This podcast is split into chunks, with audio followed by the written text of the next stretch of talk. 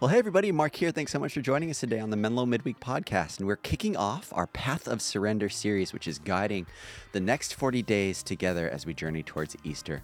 So it's a really fun conversation. And as a reminder, we put together a devotional just for you. You can download that on the YouVersion Bible app that's installed on your smartphone, or you can head over to menlo.church and find a link to that for desktop. So this is content that we've created just for you with videos from Phil and Cheryl guiding our weeks as we're journeying together. So let's go ahead now and jump into the conversation. Well, welcome everybody to the Menlo Midweek Podcast. My name is Mark, My name's Jessica. and Phil's with us today. Good morning, everybody. Woo! He's back. What a fun day that all of us get to get back together. Yay. And following a fun weekend where we saw um, the Usher about it. concert with Yeah. Taylor Swift, That was a good Usher concert. with appearances by Taylor Swift. Yeah. yeah, maybe Can we be and, leave it real? at and that. opener It- of Reba McEntire. Can Don't we be forget that. Can we be honest? Like, it actually Mm-hmm. wasn't that great of a concert by Usher. it was a great dance show. I would I just, thought. I would just say that like Yeah. they are targeting us. Like they are targeting Absolutely. I had that millennial nostalgia. Yeah. That's what they're doing. I had that thought too. and it's just not aging that great. Like yeah. Usher 20 years ago was insane. yep. Usher now is like, oh, buddy, you look so tired. Like this is Yeah. just not going as well. Yeah. And every year, I think we're gonna kind of be like, hey guys, I think because they're getting older, we might be getting older. Like it's just a.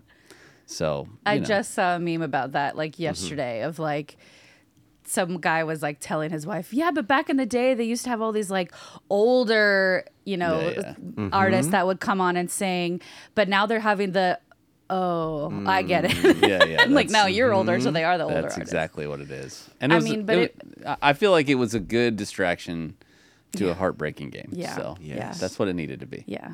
But then Ludacris walked on stage and that all made it With better. the fro, that was pretty cool. Mm-hmm. He's giving Wearing too fast, the too. Oh, dodgeball uni- uh, yeah. uniform. Perfect. Saw all those memes. So fun. It was fun. Well, kind of. Sure. The game. I mean, Yeah. I had It was a good the investment game. that I had in the game. Candidly, was just how. Um, what mood are my friends and family going to be in the next day? Yeah. So like, I feel that. Yeah. Yeah. It was, it's the all awkward, like, we're cleaning up. Mm-hmm. Yeah, yeah, totally. So what do you got going on this week? like, just Yeah. misery. Well, and I felt like the moment that they decided to kick the field goal in overtime, I was like, well, we just we just lost this game. Like it, you can't. Can't do that. I don't know if you were aware, but Patrick Mahomes is the quarterback for the other side, so Yeah. we just lost. That was I just knew it. So that I I started that like let's clean up and start to get ready to go in my head the moment they kicked the field goal. So Mm. Yeah. They just played a little better offense in the first half. I feel like it could have been a little better. 'cause We were crushing the defense, but yeah, Sports. you get it, Mark. I get it. I understand more than I lead on, but did I watch the game? A little bit. Um, You watched the commercials. uh, Mark Kim was er, our chief of staff. Mark Kim said that he was watching the game strictly so he could get that code from the Oh, yeah, yeah. DoorDash Oh, ad. He was like, "That's my sole purpose in watching this game." Yeah. I think he got it. Really? I don't know if he submitted it or not. What's or he the- what. did. oh, Yeah, you submitted and I missed that you- whole thing. Like the there's a thing that somebody shared on the think it was Brett, staff yeah. chat. So you Yeah. just copy and paste that into DoorDash, and it enters you into some sweepstakes. So Oh, If you have enough part. enough like box tops or something, do you get to like? yeah, yeah, you get some free get- books from your library and a pizza from Pizza Hut or something. Oh, Exactly. what? Mm-hmm. Let's bring that Oh. back. well, Yep. sounds like we need to start a new thing. Shout out to our song, Yeah. but also we're starting a new thing with our Lent series. That's exactly right. And so I thought it was really cool, Phil, um, hearing like your it's like an overview, but also a pull us into this next season that we're in as we're kicking off our series. And so uh, I really appreciated how you just kind of name that for a lot of people, this is going to be recycled material, but the but the material is still obviously worth um, paying attention to. And so I'd love just to dive in a little bit more. Um, I have an icebreaker question. Oh, okay, We sure. don't all have to answer it. It's more for Phil. so you have a f- you have a question for Phil. I for have a question for Phil. A Phil it's breaker. more fun. A Phil breaker question. Do you It'd have be fun to try to break Phil. That should be a good. Okay, Sure, yeah, I'm Men- gonna break that down. like Men- stump? Menlo, try, Menlo try sometime. Yeah. Um, do you have a favorite gospel that Hmm. you like? If someone was like, "Oh, study a gospel," which one would you choose? Who I'm way too nerdy to give a direct, quick answer to that question. Um, I knew that's why I Do you asked. have our favorite gospel in Hebrew or Greek? yeah, or yeah, yeah, yeah. Well, they were all written in Greek, Yeah. so you have a Greek translation trick of question. the Old You Testament passed. called the Septuagint, but you don't have a Hebrew, not like in the same way. of the New Testament. Um, yeah, I mean, I think that it really depends on the person that I'm talking to. If you're saying like Phil, what's your favorite gospel? It's probably between Luke and Mark, which they're the most different. Hmm. Hmm. Mark is the most punctuated gospel. It's the shortest. It's the most action packed. It uses the word immediately like an insane number of hmm. times. Uh, and then Luke is a physician who actually didn't journey with Jesus personally, but interviewed a whole bunch of people who did. And so we have the most detailed account of Jesus' life in Luke. But if I'm talking to somebody that has some faith background or an experience that uh, the Old Testament would be relevant to them, Matthew's the way to go because it, it's so faithful at connecting the dots between the vision of the Messiah in the Old Testament and the true fulfillment of that uh, vision in Jesus. Um, and then John is the one that if I'm like talking to a brand new to faith person, they've never read the Bible before, I will tell them to start in John because it assumes the least of its reader. Uh, and it also s- kind of says, you know, Jesus is this supernatural, greater than the universe being from the very first verse. So I, yeah, I think that they all have, and that's the point, right? The- If we read the New Testament and you were an outsider looking at it and you didn't know the story of the authors, you would go, well, why don't we just have one of these? Like, why do we need four biographies of Jesus' life? Uh, and that actually has to do with the nature of inspiration in the in the text of Scripture. Uh, because if you go read the Book of Mormon or you go read the Quran, you're reading from a single perspective. And I think one of the beautiful things that I think uh, affirms the inspiration of scriptures and uh, highlights God's creativity to me is the way He's used so many different voices Yeah. and the personality of those voices to write not just the Gospels but the entire Bible. So, like I said, I can't give us. I'm way too nerdy for that. I didn't mean to take up half the podcast with that answer. Hurtful, hurtful but accurate. That's It was a great answer, though. I think so many people have an issue with, mm-hmm. well, there's four different accounts that don't Right, all right. say the same thing. And there's your answer. Yep. Yeah, and I, I hope we did it even a little bit this week, but I'll be, you know, kind of starting in Matthew most of the time, uh, and then I'll sort of, as the kids would say, sample from other from other gospels because they do give different details. And once you know the story of the author, you understand why, right? So you're like, well, why would that one be included in um, John and not Matthew? Well, because John is emphasizing the supernatural power of Jesus in a way that Matthew isn't. Oh, well, why would that be that detail be added in Luke? Well, because Luke was asking a whole bunch of deep people, so he had a bunch more data that he was pulling from. And he says, Luke says, the reason that he did it this way is so that you could have firm confidence that what you are reading is accurate, right? So uh, when we study it, I think it's a it's a really cool way. The the passion we see lots of overlap of these stories uh, with supernatural consistency. So. When you say the passion, what does that mean? Uh, the passion is typically referring to the final week of Jesus' earthly ministry. So, Passion Week or Passion. Uh, if you've ever seen the movie The Passion of the Christ, that's where they got the term for. Yeah. That was an interesting graphic that you showed as well. That showed, um, I think, of the the percentage of content within the books, two Yeah, yeah. thirds was pre the last. Right, 32 years Yeah. and 51 weeks. Yeah. and Exactly. then a third of the gospel narrative is the final week of Jesus' life. So yeah, just you know, I, I oftentimes I don't I don't even think about it like that. Um, but to be reminded, hopefully, helps people to know even if you had kind of that shiny animated version where you remember in kids' church or you remember a quick telling of some part of one of these stories, there's a lot more uh, to mine if we're willing to spend the time. Yep. And as we're journeying towards the passion together, there's often a theme of fasting or a theme of, of surrender. Um, can you talk about more about the intersection and, and how maybe that came to be and how that prepares us for that week? Yeah, so there were a number of uh, different traditions that were kind of coalescing around the idea of Lent and fasting. Uh, by and large, we trace its roots to about 1500, 1600 years ago in terms of when it became pretty popular to understand this season as Lent as a Christian distinctive. Um, you know, obviously, there was even kind of some moving targets in the early years of the church about when and how Christmas and Easter would be celebrated. Uh, there were no Easter bunnies. There was no Santa yet. Like the, all that stuff would come much, much later. And so the early church is uh, trying to figure out what does it look like to faithfully have kind of a calendar. Um, and so I- I think the fasting component became a, a natural subset of that celebration. And candidly, fasting uh, has historically, for followers of Jesus, been way more common than it is today. And Yeah. so that's, you know, we th- when we think about fasting, we think about it almost exclusively outside the context of I will choose to not eat food for insert period of time. And it is that. Yep. Uh, but I think Lent is a really cool opportunity to say, hey, I'm going to use the parallel this upcoming weekend of like spring cleaning, right? That like Lent is this kind of opportunity every year to do kind of a spiritual spring cleaning. And what is it in my life that maybe has started to uh, crowd out the focus that I really want to have on God? And um, Lent gives us an opportunity to say, I'm going to set that down for a few weeks. And the time that I would use for that, I'm going to use uh, to say, I'm going to do this devotional reading that we're all doing together on YouVersion, or I'm going to spend time uh, doing something that I find really restorative and connecting to God. Maybe that for you is outside. Maybe for you that's silence and solitude. Maybe for you that's music. Um, but I, I just think that there's, you know, we are in an attention economy, uh, which I think oftentimes just means that we are in a day of distraction all the time. And I think Lent is such a gift to be able to unclutter from distraction and say, God, uh, we're not trying to twist anybody's arm. We're saying, like, if you want God to take up a more central place in your life, I think Lent can be a great tool to do that. Yeah.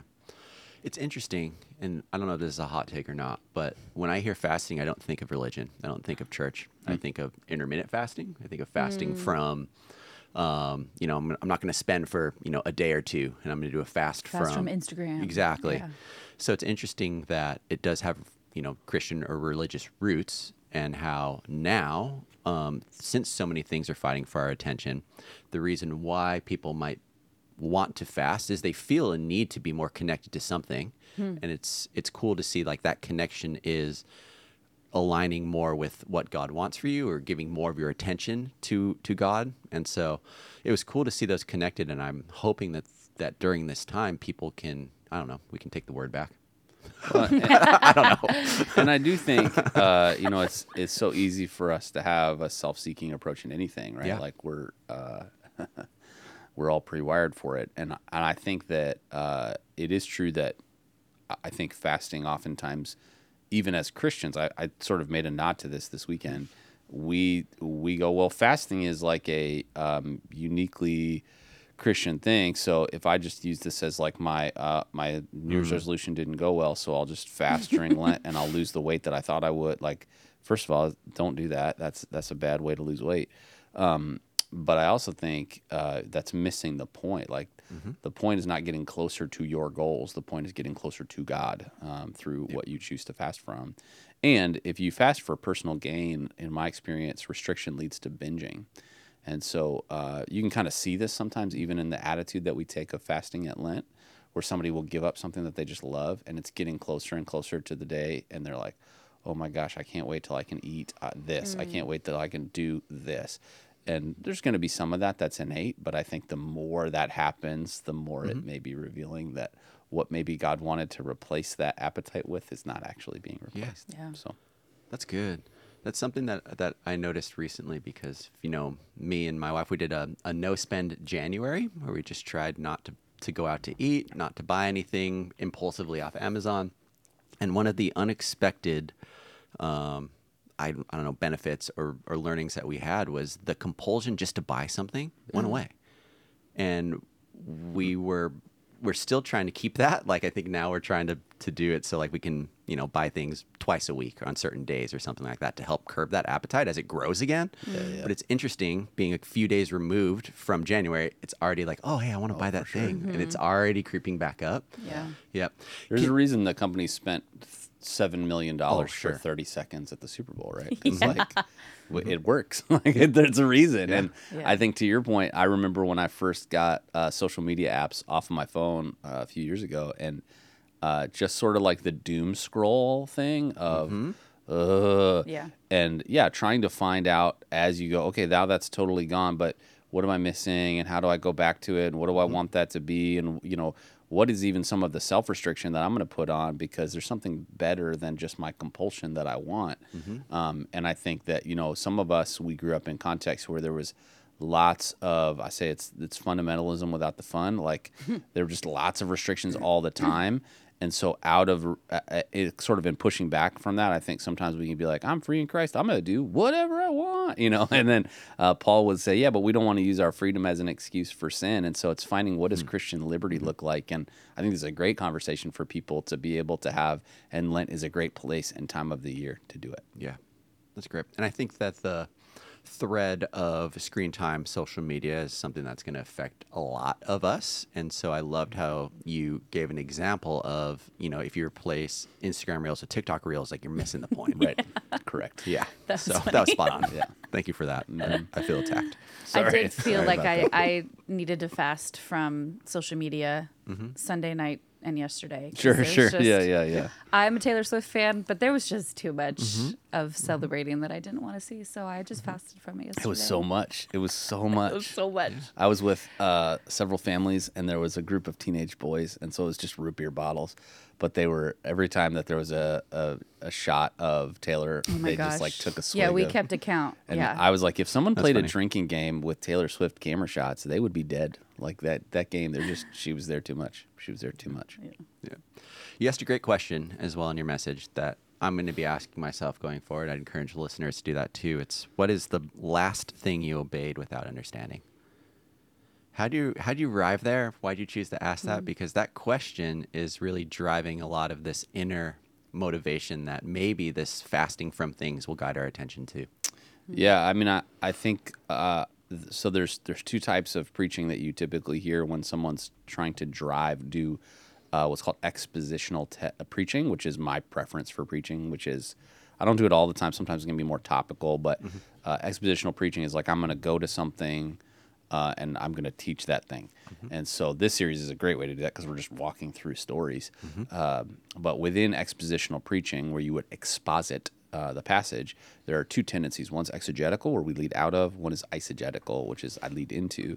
And so uh, the exegetical approach to this passage, it, it sort of just led me to this idea of I, I wanted to kind of, you'll see this continue to repeat throughout the series. I kind of wanted to frame it in terms of like when Jesus dot dot dot like almost like episodic over the course of the series. And so when Jesus asks for obedience before understanding is exactly what he's doing with his disciples that they don't fully comprehend. Uh, and actually, in the second point, I talk about how what they did understand was actually incorrect, and they had the wrong motives and still did the right thing, like we do a lot. Um, and so the, this question of um, okay, so if they were willing to take a step to go get this donkey from a stranger, Yeah. uh, which there's a whole bunch of really cool commentary stuff about that, and um, you know that when they say, hey, the like the Lord is asking for it, there was some sense in which they were taking it from a place that was so big that the other person that would have been asking them that question would have assumed that they were like part of the staff that they just hadn't met before. and that when they said the Lord is asking for it, what they really meant, Lord Master, was actually the owner that, that like owned all this stuff. So it was like kind of a play on words. It really was the Lord, but Jesus kind of knew hey, if I say this, we'll bring it back. Like it's fine. But it, anyway, it's nerdy. Um, and so I, I think uh, most of the time, I would say if we track back in our life, the biggest moments of breakthrough spiritually, it's when we answered this question in the affirmative, like God, I'm willing to obey you before I understand you. I'm willing to obey you right now, even if I don't understand the long term plan. And so, um, you know, for us as a family, that's like most recently choosing to come to Menlo, right? Like there was some questions that we could get answers to, but there were way more we couldn't. And there's a point of, um, okay, there's enough, you know, the language that I use sometimes is uh, the difference between clarity and certainty. Have we talked about this before? I don't think so, but I like it. Um, we, you know, Feels I like something Phil would say. I think I think um, a lot of times, especially in like church culture, or you know, if you work at a like a large company, I think this is another place where it happens, where um, you know we sub in. What we say is I want clarity, but what we really mean is I want certainty. And by that I mean what we say is with God or with our boss or whatever we go, I'll do that, but like I need clarity about what that is. What we really mean is I need certainty that what you're telling me to do is going to work the way I think it's going to work. And I think we do the same thing with God. So we're like, oh, God, God, yeah, it's cool. I want this kind of a relationship. Uh, I want this kind of a financial return. I want this kind of a job. I want this kind of a thing to happen in my life. I want this kind of a healing.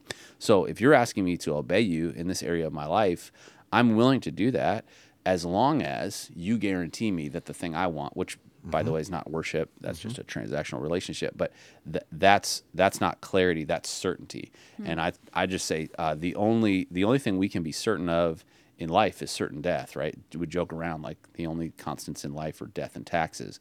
And so uh, clarity is what actually God promises us, which isn't about a destination, it's about a direction. And the direction is not towards the outcome I desire, the, the direction is towards Him Himself. And so uh, I, I think that sort of asking the question of where, where am I asking for uh, clarity, but what I'm really asking for is certainty. Um, and if I wasn't pinning something on God, I'll only do this if, I think we will oftentimes get to that place of like, oh, you know what? Yeah, we do need to take a more dramatic step of obedience in this season than we thought. But I don't, I don't know what that direct step of obedience is going to do to my friend group, right? If all of a sudden I say I'm not doing this right now, or I say I'm not going there right now, or I'm spending differently, or I'm uh, drinking differently, or I'm speaking differently, or I'm living different, like all those things will have significant consequences probably in relationship, and we don't know what those consequences are, but without understanding the consequences, are we still being are we still willing to be obedient to the one that's asking us? And I think Lent can be a great time where if you're not sure, if you're like I don't I don't even really know what I'm supposed to be doing, I think the focus of Lent, changing our appetite, uh, can sort of clear the spiritual brain fog. And it's not that God's not speaking; it's that we just can't hear Him over the noise. Nice. Lots of stuff in there. Yeah. I think one one day we'll have an episode where we um, do a tier list of all 300 messianic prophecies, mm-hmm, mm-hmm. ranking by order. That's not this episode. Perfect. Um, That's not this one. But also, y- when you were kind of concluding your message and you were talking about how Jesus raised Lazarus, it's kind of illustrating this point that we can't really be certain of anything, right? And but we can acknowledge that God is God sees the whole picture, and we don't get to see that. And so I love that um, there's a, a piece in there about obedience, a piece of there about attention, a piece of there about trust and faith. You had a great um, quote as well by Oswald Chambers that illustrated that as well. Um, that said that um, basically, like faith isn't knowing where you're led, but knowing and loving the one who's leading. And so this through line of trust and this through line of obedience, um, I mean, that comes through relationship and attention. And so um, I I thought it was it was a great way to kick off and get our attention as we're journeying together. And so if you had more time, Phil, what would what else would you have included? What would have you have double clicked on?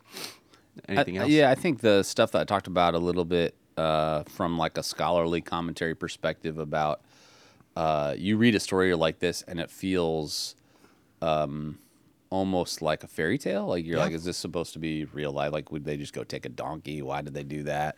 Um, there's also like, the, so some of it I've already talked about.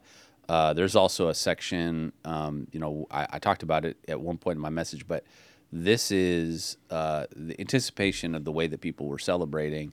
They would have celebrated a conquering hero coming in like in a big processional with a massive war horse, you know. And so Jesus is this humble leader, totally different on purpose. And I tried to illustrate that a little bit. Uh, the animals that uh, we're talking about too, um, it's likely that um, because of some of the commentary work, it's, it's likely that uh, either the animal that Jesus is riding on or a companion animal had never been ridden on or had this type of an experience happen before, um, and would have, as a result, not been cool with the entire situation. Uh, and so it's like another beautiful picture of the Prince of Peace just instantly calming an animal. Uh, that like people would have been able to easily see like that thing doesn't get ridden on. Why is it chill with this guy?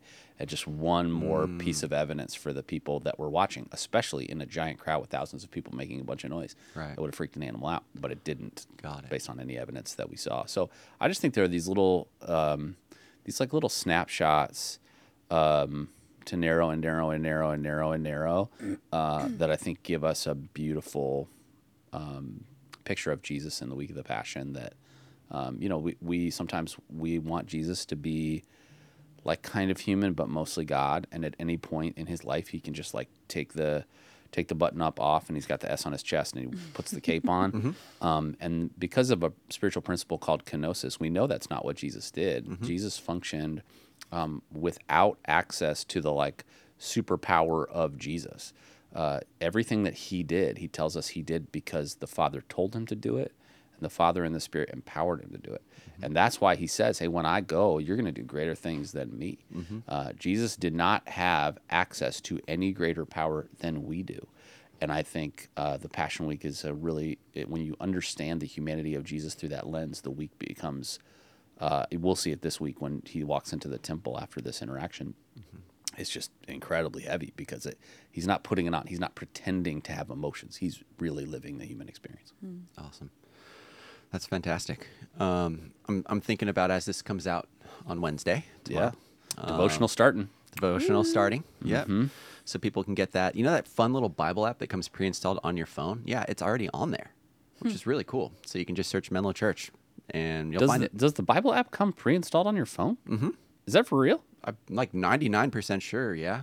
Wow. It just come. I mean, every time I get a new phone, all my apps transfer over, so I don't even know at this point. Yeah, yeah. Maybe I need a fact checker on this podcast. I mean, it is like the most downloaded Bible app in the world. So you can get that Yeah. and Yeah. then go look for Menlo Sure. Church and you'll see Path of Surrender. if you It's- don't have a smartphone, you can also head over to our website, um, and there is a link to access it on desktop as well. Look at Um, that. And it's really cool. I was able to help uh, put together some of the content, and by put together, I mean film some of the content. Yeah. Uh, Phil and Cheryl leading us through, and it's really great. Uh, I'm excited. Yes, yeah. The content's fantastic and it is very thought provoking. And so I'm excited for that. And then as Lent kicks off, Phil, how can we encourage people to be, um, I don't know, wise about what they're choosing to fast from? Um, how can people enter into, how can we encourage them to enter into a process of discernment to really figure out, hey, well, how can I make the best or the most of these next 40 days? yeah, I, I think, um, again, Download the app and get the. uh, yeah, download download the version Bible. app. Um, I think that uh, w- I think I used the line just a few minutes ago: uh, direction, not destination. Like I just think that's so important when we practice spiritual habits in our life. It is so there's so much pressure Yep. uh, to go. This is the outcome that I want, and you've heard me say a million times, "Don't do it that way." Um, but it's just it's like it's in our culture. This kind of ROI, return on investment, is is so prevalent, and so if if you frame the next forty days of well, if I lose this weight, if I'm able to save this much money, if I'm able to restore this kind of relation, then it was successful. But if not, and I'm just telling you, like less about what you want to get, more about just getting God Himself. And if you do that, um, I can't promise what your circumstances will look like, but I can promise you that your inner life will be in better shape than it is today. And I think ultimately that's the gift of Lent. So uh, I would also say, if it's okay, uh, if you would be, if you're listening to this or watching this, that we're now two weeks into a new rhythm for our staff. Uh, when I got here, our staff met. Um, once a month for three hours all together, you know, different campuses and stuff. And uh, one of the challenges that we've been trying to navigate as a team is staff culture. Uh, there's a there's a big tool called the Best Christian Workplace Assessment, and uh, we've taken it at Menlo for a lot of years, uh, and we've always come back as a toxic culture, which is a super fun thing to say. Um, and it doesn't mean that the staff is bad; it just means that we have a great staff that has to work harder than they should to get things done. Um, and so we've been working on culture a lot around communication in the last year. We took it again a few weeks ago, maybe a month ago. Um, and this initiative with staff is really about more cycles together, creating greater development opportunities for our team. And so we're, we're praying that God uses it. Last week, there were some really cool moments and things that God did. Um, and then we'll tell everybody today, this is, I'm, I'm, you, you'll hear it after our staff does because it's going to come up later. But uh, for the first time ever, we're no longer a toxic staff, which is awesome. Um, but we're not where we need to be. Like we still have lots of work to do. And um, the thing about staff culture is that's not upfront leadership. Like that's every individual on a team choosing to do that. Um, and so, if you wouldn't mind, you know, a little inside baseball with me, just pray for our team. Um, you know, whether a staff member thinks that they can be a part of the change of culture or not, they're right. You know, that's true. And Uh, I think in culture we think a lot about thermostats versus thermometers, and we need uh, our team to understand their role to be cultural thermostats, where they have a they have a role to play in changing the temperature, uh, and not just going like, oh, this is this is the temperature today at Menlo. So um, anyway, I'm I'm hopeful, uh, I'm thankful, and I see the mountain of work in front of us to try and turn the turn the ship. But I can tell you, having been in places where we've mo- moved from really toxic culture to what's called flourishing culture, uh, it's way better. It's so much better to be in a flourishing culture. It's fun to come to work. Uh, the culture is actually helping you get things done. People are naturally holding one another accountable. Key performers are rewarded. Underperformers are held accountable, um, and we are committed to that direction as a team because our church deserves it. Not just our staff, but our church deserves it. So anyway, there you go. We appreciate all the prayers. Yep. Yeah. Yeah. Yeah. And we'd love to pray for you as well. Thank you so much for those that that uh, do reach out and ask for prayer. It's weird that I'm thanking people, but I know how hard it can be. I know how intimidating it can be. One to pray with someone else, but two to text in uh, to a phone number um, that comes to our team. And so for those that have sent in prayer requests this week around um, family, around recovery, around um, counseling, around um, trying to get back on your feet. Uh, just thank you, and and know that those prayers uh, don't go unanswered. Um, we we we have a great team here that's committed to praying with you and meeting with you as well. So, if you'd like to take advantage of that, you can text us 650 600 0402 and let us know. And Phil, thanks so much for being on today. Thanks so much, everybody. Have God bless. a great week. Bye everybody. Bye.